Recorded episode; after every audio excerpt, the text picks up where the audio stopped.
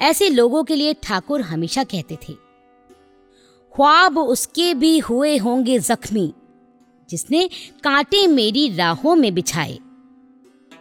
मज़ा ये कि यह सब दुष्प्रचार उन कुछ विशिष्ट लोगों और उनके चाटुकारों ने किया, जो स्वयं तो आए ही थे, अपने साथ बिन बुलाए पाँच सात मेहमानों को भी ले आए थे, फिल्मी हस्तियों का दर्शन कराने। नतीजा वही हुआ जो सरकारी नौकरियों में होता है। ठाकुर का ट्रांसफ़र मद्रास हो गया। यद्यपि दिल्ली में रहने की जो साधारणता अवधि होती है, वह अभी खत्म नहीं हुई थी। उस समय राजा विश्वनाथ प्रताप सिंह वित्त मंत्री थे। उन्होंने बड़े ज़ोर शोर से, एक बहुत बड़ी ज़िम्मेदारी से देश में काला धन समाप्त करने के लिए कड़े से कड़े कदम उठाने की घोषणा की।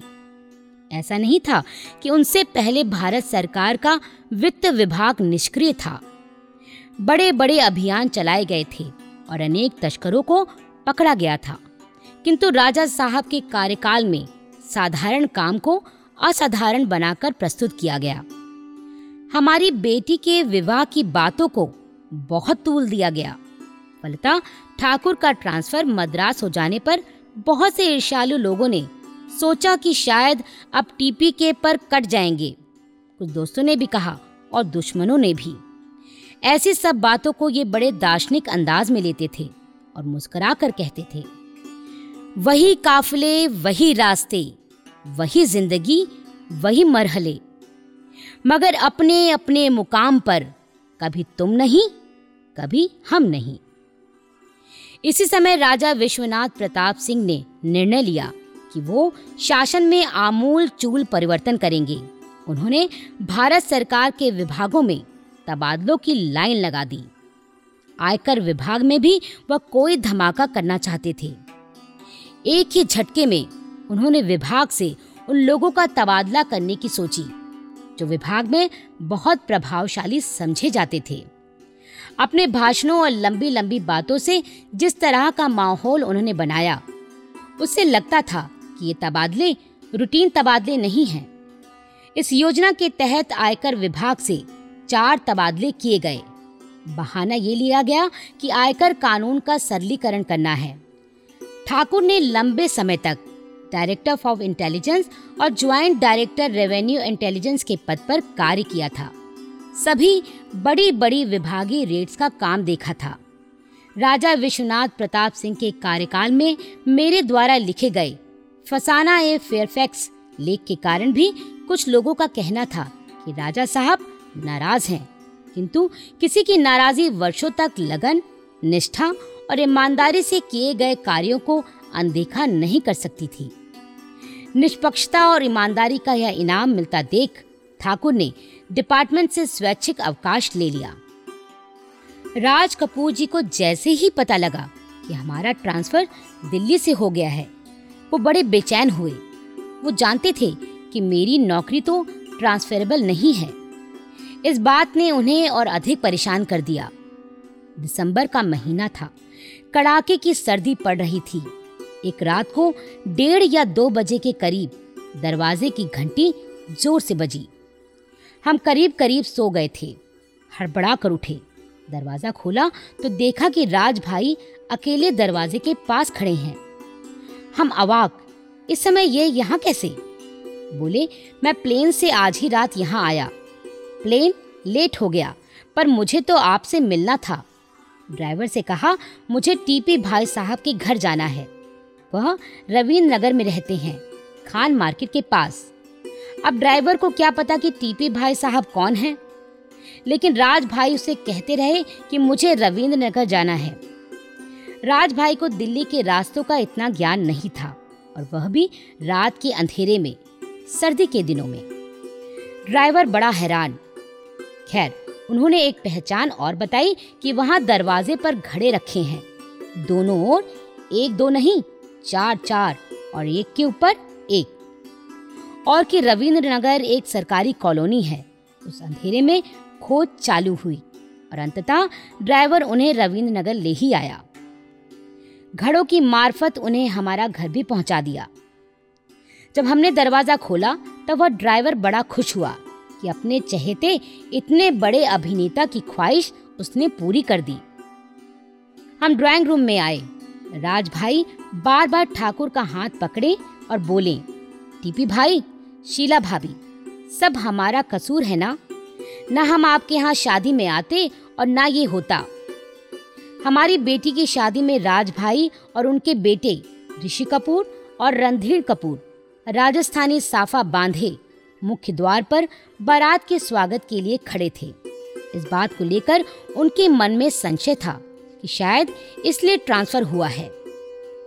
राज भाई ज़ोर ज़ोर से रोए जा रहे थे और बोले जा रहे थे, आप जैसे इंसान के साथ जिसने कभी किसी से कुछ नहीं चाहा, ऐसा सलूक हो सकता है? तो मैं कहूँगा कि गंगा का पानी भी मैला हो सकता है। ऐसा स्नेह था राज भाई का ठाकुर के साथ, जो किसी पद या अधिकार के कारण नहीं पनपा था, वरन पनपा था दिल के किसी कोने से, जहाँ कलाकार मन की संवेदना और स्नेह था। ठाकुर बार बार कहते रहे राज भाई आप ऐसा क्यों सोचते हैं? फिर भी राज भाई बोलते रहे बड़े आत्मविश्वास और दृढ़ता के साथ कि मैं अपनी आने वाली फ़िल्म में उन लोगों को बेनकाब करूँगा, जो स्वयं गंदे हैं, फिर भी दूसरों पर अकारण कीचड़ उछालते हैं। उनका इशारा राजनीतिज्ञों की ओर था। उन्होंने फिर कहा, मैं अपनी फ़िल्म का नाम ही ऐसा रखूँगा, जो इस बात को बार बार दोहराएगी कि राम तेरी गंगा मैली। हम बार बार उन्हें समझा रहे थे कि वो ऐसा क्यों सोच रहे हैं? उनके अलावा भी तो और फ़िल्म वाले आए थे। और यदि ऐसा हुआ भी तो भी हमें उनकी दोस्ती पर नाज है। जो कुछ भी होगा, हम झेलेंगे। लेकिन उन्हें ऐसी बात नहीं सोचनी चाहिए। ऐसी थी उनकी संवेदना। उनका प्रेम, उनकी हर बात मोती बनकर हमारे मन में हमेशा हमेशा के लिए हमारी धरोहर बन गई। वो अक्सर कहा करते टीपी भाई साहब, ज़िंदगी के एक मोड़ पर यदि आप ना मिलते तो मैं जाने कहाँ गुमराह हो गया होता। उनके इस बात का क्या अर्थ था, हमें नहीं मालूम। किंतु ये शब्द उन्होंने राजस्थान रत्नाकर के एक कार्यक्रम में मंच से कहे थे। एक बार हमने पूछा, आप ऐसी बात क्यों कहते हैं? हमने ऐसा क्या किया है? आप जैसे व्यक्ति कला के सिरमौर, आपको ऐसी बात नहीं कहनी चाहिए। तो बोले, मैं शैलेंद्र को खोकर बिल्कुल डूब गया था। आपने मुझे संतोषानंद से मिलाया, अमीर कजलबाज से मिलाया, कृष्ण महाराज से मिलाया। इन सबसे प्रेम रोग के दरमियान परिचय हुआ और अब रविंद्र जी से मिलवाया। तो क्या मैं झूठ बोलता हूँ? और ये कहकर वो फिर गंभीर हो जाते थे। हमारे परिवार को उनकी अंतरंगता प्राप्त थी। अपनी सभ्यता और संस्कृति को जिस तन्मयता के साथ उन्होंने अर्थ प्रदान किया, वह बेमिसाल था। वो शराब पीते थे, किंतु जिन दिनों वो अपनी फ़िल्म की एडिटिंग करते थे, महीनों शराब को हाथ नहीं लगाते थे। श्रम की चेतना उनके जीवन का मूलाधार थी और उसे वो धर्म की तरह जीते थे। जीवन की यही बातें, यही रंग ठाकुर और राजभाई को मित्रता के अटूट बंधन में बाँध गए थे। सरकारी नौकरी से इस्तीफा देने के बाद भी ठाकुर के आत्मबल में कोई कमी नहीं आई। असल में वो एक मुकम्मल इंसान थे। प्यार और इंसानियत की प्रतिमूर्ति। मित्रता का दायरा कानपुर, कलकत्ता बम्बई और दिल्ली, सब जगह फैला हुआ था। सभी जगह उनके अंतरंग थे। समय या जगह की दूरी, उनकी अंतरंगता की उष्णता में कभी आड़े नहीं आई। जब वे उच्च पद पर आसीन थे, तब भी नहीं, और जब उस पद पर नहीं रहे, तब भी नहीं। जब मैं उनसे कहती कि अब तो चैन की ज़िंदगी जियो, बहुत दौड़ धूप कर ली, तब उनका जवाब होता, शिकस्ते कश्ती को साथ लेकर हमारा इल्मो हुनर गया है। मगर खिवैये कहीं ये ना समझे, नदी का पानी उतर गया है। मैं उन्हें रोकती रहती थी पत्नी के नाते उन्हें आराम करने की सलाह देती थी और वो अपनी मित्रता निभाते रहते थे। कहीं भी, कैसे भी। सरकारी नौकरी के बंधनों से छूट कर तो उनके सामने वो तमाम रास्ते खुल गए, जिन पर चलकर वो समाज के निर्धन और असहाय लोगों की और अधिक मदद कर सकते थे। पहले भी वो अपने सामर्थ्य भर और अक्सर सामर्थ्य के बाहर जाकर भी लेखकों, संगीतकारों कवियों, पत्रकारों और भी न जाने कितने लोगों की सहायता करते थे। कभी उन्हें विज्ञापन दिलवाकर, कभी मंच दिलवाकर, कभी आयोजन कराकर। और फिर उन सबसे नाता बन जाता था। एक पारिवारिक रिश्ते का जन्म होता था।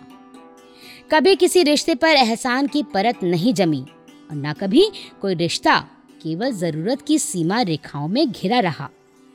और ये बात केवल एक तरफा नहीं होती थी दोनों तरफ़ स्नेह का, निश्चल प्यार का नाता जुड़ जाता था। एक बार हास्य कवि सुरेंद्र शर्मा जयपुर के पास एक एक्सीडेंट में घायल हो गए। नौ बजे रात्रि को वहाँ से फ़ोन आया कि ऐसा हादसा हो गया है और कि जयपुर में इस समय अस्पतालों में हड़ताल है। सुरेंद्र शर्मा तब उतने प्रसिद्ध भी नहीं थे जितने आज हैं। ठाकुर तो उसी समय जयपुर जाने के लिए तैयार हो गए। मैंने कहा, वहाँ अस्पतालों में हड़ताल चल रही है। तुम यहाँ दिल्ली से किसी मंत्री या प्रभावशाली व्यक्ति द्वारा फ़ोन कराकर तत्काल उनकी परिचर्या का बंदोबस्त करो। उसके बाद सुबह सुबह हम लोग जयपुर चल पड़ेंगे। मेरी बात उन्हें नागवार तो गुजरी, क्योंकि वो रिश्तों को बड़ी शिद्दत से जीते थे। पर मेरी बात की सार्थकता को भी उन्होंने समझा। वैसा ही प्रबंध किया। सुबह चार बजे चलकर हम पाँच घंटे में जयपुर पहुँच गए। साथ में एक डॉक्टर और एंबुलेंस ले गए। वैसे रात को ही अस्पताल में सब सुविधाएँ मिल गई थी। हमारा कहना था कि दिल्ली में इलाज ज़्यादा अच्छा होगा। जयपुर के डॉक्टर उन्हें वहीं रोके रखने के पक्ष में थे। फिर प्रश्न उठा कि निर्णय कौन ले? सुरेंद्र के परिवार वालों ने भी ठाकुर पर पूरा भरोसा जताया और कह दिया, भाई साहब, जो कहेंगे वही होगा। एंबुलेंस और डॉक्टर के साथ धीरे धीरे गाड़ी चलाकर पाँच घंटे की दूरी, करीब आठ घंटे में पूरी की और उन्हें मेडिकल इंस्टीट्यूट में दाखिल कराकर ही चैन लिया। धन, दौलत, पद प्रतिष्ठा एक बात है और भीड़ में अपनी पहचान बनाना दूसरी बात। इस पहचान को ठाकुर ने बखूबी स्थापित किया, साहित्यिक, सांस्कृतिक और सामाजिक क्षेत्रों में। सांस्कृतिक क्षेत्र में लें तो अपने हास्य व्यंग्य नाटक, यहाँ बंदे सस्ते मिलते हैं, द्वारा सशक्त टिप्पणी की। आज के सामाजिक और राजनीतिक जीवन पर, जहाँ मनुष्य की कीमत घटती जा रही है और वह सिर्फ़ एक बंदा रह गया है। उसे जिसका जी चाहे खरीद ले। विभिन्न हास्यास्पद परिस्थितियों से गुजरता हुआ नाटक, दर्शक को उस दार्शनिक मोड़ पर ले जाकर खड़ा कर देता है। जहाँ जीवन का सत्य उजागर होता है। जब अपनी अर्थी उठाने के लिए एक करोड़पति सेठ को भी चार बंदे खरीदने पड़ते हैं। इस नाटक के पच्चीसों शो हुए। आयकर विभाग के अफसरों ने हर पात्र का अभिनय किया। युवा अफसरों से लेकर वरिष्ठ कमिश्नरों तक ने। तब लोगों ने देखा कि आयकर अधिकारी केवल डरने की चीज़ नहीं है, वो हंस भी सकते हैं। और दूसरों को हंसा भी सकते हैं। रंग मंच का यह निर्देशन बाद में फ़िल्म निर्देशन के रूप में उभरा। अनजाने लोग। शीर्षक से एक फ़िल्म बनाई गई, जो बाद में जी टीवी पर प्रदर्शित की गई। हिंदी के प्रसिद्ध कथाकार और आयकर विभाग के एक वरिष्ठ अधिकारी, गोविंद मिश्र के उपन्यास, हुजूर दरबार पर भी काम शुरू किया। अपनी कुलदेवी रानी सती के भजनों पर एक कैसेट भी रिकॉर्ड करवाया। उन दिनों रानी सती, जिनका मंदिर झुंझुनू में है, को लेकर अनेक महिलाओं और उनके संगठनों ने काफ़ी विवाद खड़ा किया। श्री नारायणी देवी, जो कालांतर में रानी सती के नाम से प्रख्यात हुई, के आत्मोत्सर्ग की घटना संवत सोलह की थी। शताब्दियों से अनवरत चली आ रही सेवा, पूजा अर्चना के कारण श्री रानी सती मंदिर और परिसर विख्यात तीर्थ स्थली बन गया। मंदिर संस्थान धार्मिक कृतियों के प्रति जिस प्रकार प्रतिबद्ध था, उसी प्रकार उसकी प्रतिबद्धता लोक कल्याण के कामों के प्रति भी थी। हमने खुद वहाँ पर प्याऊओं का संचालन, निशुल्क नेत्र चिकित्सा शिविर आदि लगते देखे थे। लड़कियों का एक विद्यालय भी संलग्न था। मेरी समझ में यह विवाद अवांछनीय था। क्योंकि शास्त्रों के अनुसार, जो महिला सद्गुणों एवं सद्विचारों से मंडित हो, उसे ही सती कहा जाता है, जिसकी आत्म चेतना जागृत हो, जो आत्मबल से परिपूर्ण हो, जिसका जीवन आदर्शमय हो, जिसे ईश्वरीय सत्ता में विश्वास हो, और जो सच्चाई के रास्ते पर चलती हो, जिसके मनोभाव पवित्र हो, उसी नारी को सती शब्द से विभूषित किया जाता है। जैसे सती अनसुईया, सती सीता, सती सावित्री आदि। इनमें से कोई भी नारी पति की देह के साथ चिता पर नहीं चढ़ी तो भी सती कहलाई। रानी सती भी ऐसी ही नारी थी। पति को जब यवनों ने घेर लिया और वो परलोक गामी हुए, तब सिंह वाहनी दुर्गा के रूप में उन्होंने तलवार हाथ में उठा ली। वो बहादुर से लड़ी और अपनी अस्मिता की रक्षा के लिए उन्होंने जौहर किया। उनके वीर पति का शरीर शत्रुओं द्वारा अपमानित ना हो, इसलिए उसे भी साथ में लिया। राजस्थान के गौरवशाली इतिहास में ऐसी घटनाओं की कमी नहीं है। जब अपनी लज्जा की रक्षा के लिए वहाँ की नारियों ने जौहर किया। नारी की शक्ति को तो भगवान ने भी पहचाना है और देवताओं की पुकार पर दुर्गा के रूप में अवतरित होकर शक्ति ने असुरों का संहार किया है। इसलिए रानी सती को भी शक्ति के मानदंड के रूप में पूजना चाहिए, जो नारी को आग में जलने की प्रेरणा नहीं देता, बल्कि उस आग को अपने अंदर संजोने की प्रेरणा देता है। आज भी झुंझुनू के रानी सती मंदिर में शक्ति के प्रतीक त्रिशूल की ही पूजा होती है, किसी मूर्ति की नहीं। रानी सती मंदिर के पदाधिकारियों की मीटिंगों में ठाकुर को भी सम्मिलित किया जाता था। प्रसिद्ध विधि विशेषज्ञ डॉक्टर सिंघवी को केस की पैरवी के लिए उन्होंने ही तैयार किया था। इन सब कार्यों में ठाकुर इतने उलझे कि दिन के तीन तीन बजे और रात देर तक न खाने की सुध, न आराम की परवाह। पत्रकारिता के क्षेत्र में ठाकुर ने अंग्रेज़ी में मनी मैटर्स पत्रिका निकाली। आयकर नियमों का जितना गहरा अध्ययन और कार्यान्वयन उनके द्वारा होता था, उससे ज़्यादा गहरा चिंतन वो उन नियमों की करदाता के प्रति उपादेयता को लेकर करते थे। टैक्स नियमों को स्थायित्व प्रदान करने की आवश्यकता पर वो बहुत बल देते थे। मनी मैटर्स के एक अंक में उन्होंने लिखा, हर साल इस देश का करदाता यही सोचता है कि पिछले साल से यह साल अच्छा रहेगा। ये करदाता की बड़ी पवित्र इच्छा है और ये इच्छा सरकार के उन जिम्मेदार आश्वासनों पर आधारित है, जिनमें हमेशा कहा जाता है कि टैक्स नियमों को सरल और स्थायी बनाया जाएगा ताकि अनिश्चितता और दुश्चिंता से छुटकारा मिले। ठाकुर सदैव मनी मैटर्स के माध्यम से कहते रहे कि करदाताओं के मान्य प्रतिनिधियों को टैक्स नियमों का रूप निरूपण करते समय सम्मिलित किया जाए। ताकि नियमों की आलोचना का आधार समाप्त हो और उन्हें स्थायित्व में मिले।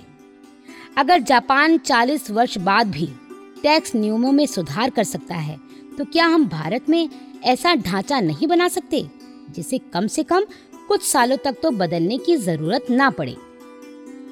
मनी मैटर्स पत्रिका बड़ी शान से निकली। पूर्व केंद्रीय मंत्री बसंत साठे ने उसका लोकार्पण किया था। एक बार फिर अंगजा वाले दिनों की वापसी हो गई। उसी प्रकार घर दोबारा दफ्तर बन गया। पत्रकारिता का मेरा अनुभव भी काम आया। फिर पीर बावर्ची भिस्तिखर की कहावत चरितार्थ हुई। साधन कम थे, किंतु हिम्मत बहुत थी। मनी मैटर्स पत्रिका अच्छी चल निकली। बहुआयामी व्यस्तताओं के बीच भी, यद्यपि ठाकुर का चेहरा उसी निश्चल मुस्कान से मंडित रहा। हंसता रहा, खिलखिलाता रहा, पर थकान तो कहीं न कहीं घुसपैठ कर ही रही थी। मैं इनसे इसरार करती, आराम करने के लिए, ठीक समय पर भोजन करने के लिए, पर वही ठाकुर, जो मेरी हर बात को मानते थे, मेरी इन बातों को साफ़ नकारने लगे। ऐसी आँख तरेर का मुझे देखते कि मैं चुप लगा जाती। लोगों की भीड़ में घिरे उस बेलौस व्यक्ति को जिसने व्यस्तता को जीवन धर्म बना लिया हो। मैं रोकती भी कैसे और कहती भी कैसे कि अब तो तुम इन मानवीय रिश्तों को मत निभाओ, जिन्हें तुम जीवन भर जीते रहे हो। मुझे याद है, उस दिन दिल्ली के मेरेडियन होटल में कोई आयोजन था। ठाकुर को दूसरे दिन बंबई जाना था। आयोजन में राजस्थान क्लब के श्याम गोपाल जी ने जो दोस्तियाँ कराने में माहिर हैं, वहाँ के मैनेजर से परिचय कराया। जब उन्हें पता चला कि ठाकुर आयकर विभाग से संबद्ध रहे हैं तो झट से उन्होंने अपनी एक परेशानी बता दी कि उनका रिफंड रुका पड़ा है। बहुत दिनों से और मिल नहीं रहा है। इन्होंने कहा, कल तो मैं बंबई जा रहा हूँ, पर मैं आपका काम शीघ्र ही करवा दूँगा। बंबई पहुंचकर संबद्ध अधिकारी से इन्होंने दिल्ली बात की। फिर मुझसे फ़ोन पर कहा कि मैं मेरेडियन फ़ोन करके बता दूँ कि बात हो गई है और वह सज्जन दूसरे दिन 11 बजे ऑफ़िस में जाकर मिल लें। मैंने मेरेडियन फ़ोन करके बता दिया। दूसरे दिन फिर बंबई से ठाकुर का फ़ोन आया कि वह मिलने गया कि नहीं। मुझे बड़ी झुंझलाहट हुई। उस व्यक्ति से हमारा पहले कोई परिचय नहीं था। उसी दिन मिला था। आगे भी मिलने की कोई गुंजाइश नहीं थी। फिर भी उसके लिए इतना प्रयत्न? ये ठाकुर जैसा व्यक्ति ही कर सकता था। मैंने उससे बात करके बंबई सूचना दे दी कि उसका काम हो गया है तो इन्हें चैन आया। मैनेजर भी हैरान था कि ऐसा फिक्रमंद भी कोई इंसान हो सकता है। मेरा और ठाकुर का उन दिनों बंबई अक्सर जाना होता था। ठाकुर के अवकाश ग्रहण करने के कुछ दिन बाद मैंने भी साप्ताहिक हिंदुस्तान से त्यागपत्र दे दिया। ठाकुर के व्यस्त जीवन की देख रेख अकेले उनके बस की बात नहीं थी। फिर बंबई में फ़िल्म स्क्रिप्ट, पटकथा, लेखन का काम चलता ही रहता था। एक बहाना ये भी था ठाकुर के साथ रहने का, क्योंकि वो तो अक्सर बंबई जाते ही थे, अनजाने लोग की शूटिंग के लिए। अनजाने लोग का मुहूर्त राज कपूर के आर के स्टूडियो में ही हुआ। राज भाई स्वयं वहाँ मौजूद थे अतिथियों का स्वागत करने के लिए। अनजाने लोग पूरी होते ना होते। हुजूर दरबार का मुहूर्त दिलीप साहब द्वारा हुआ और एक गाना भी फिल्माया गया। इसी बीच नंगी दुनिया, नंगे लोग के एक गीत को भी फिल्माया गया। वास्तव में अनजाने लोग के प्रोड्यूसर जगदीश जसनानी थे, जिन्हें हम कानपुर से जानते थे। वो कानपुर के मशहूर ज्वेलर ठाकुर दास के बेटे थे। किंतु फ़िल्म और संगीत के आकर्षण ने उन्हें बम्बई खींच लिया था। वो खुद भी कुछ बनना चाहते थे। उन्हीं के इसरार पर ठाकुर ने एक तरह से अनजाने लोग शुरू किया। उसके पीछे भावना यही थी कि जगदीश जी किसी सही काम में लगें और अपने सपने पूरे कर सकें। उन दिनों आलम यह था कि सुबह बंबई के उपनगर बांद्रा में शूटिंग में व्यस्त हैं तो शाम बंबई में। मैंने कई बार कहा, इतनी भागदौड़ अच्छी नहीं किंतु वो तो शायद उस मंजिल की ओर बढ़ रहे थे, जिसका उन्हें भी आभास नहीं था। थोड़े समय में बहुत कुछ कर लेना चाहते थे। अक्सर मैं कहती कि सब कुछ पा लिया है ईश्वर कृपा से। यश, पद, प्रतिष्ठा। अब और क्या? ठाकुर हंसकर इकबाल का शेर कहते, खुदी को कर बुलंद इतना कि हर तकदीर से पहले खुदा बंदे से खुद पूछे। पता तेरी रजा क्या है? और कि अभी तो सफ़र है, रास्ता है, फासला है, कदम मंजिल, कदम रहनुमा है। इसके आगे मैं कहती भी क्या, बस मैं भी आँख मूंद कर उनकी दौड़ में शामिल हो जाती थी।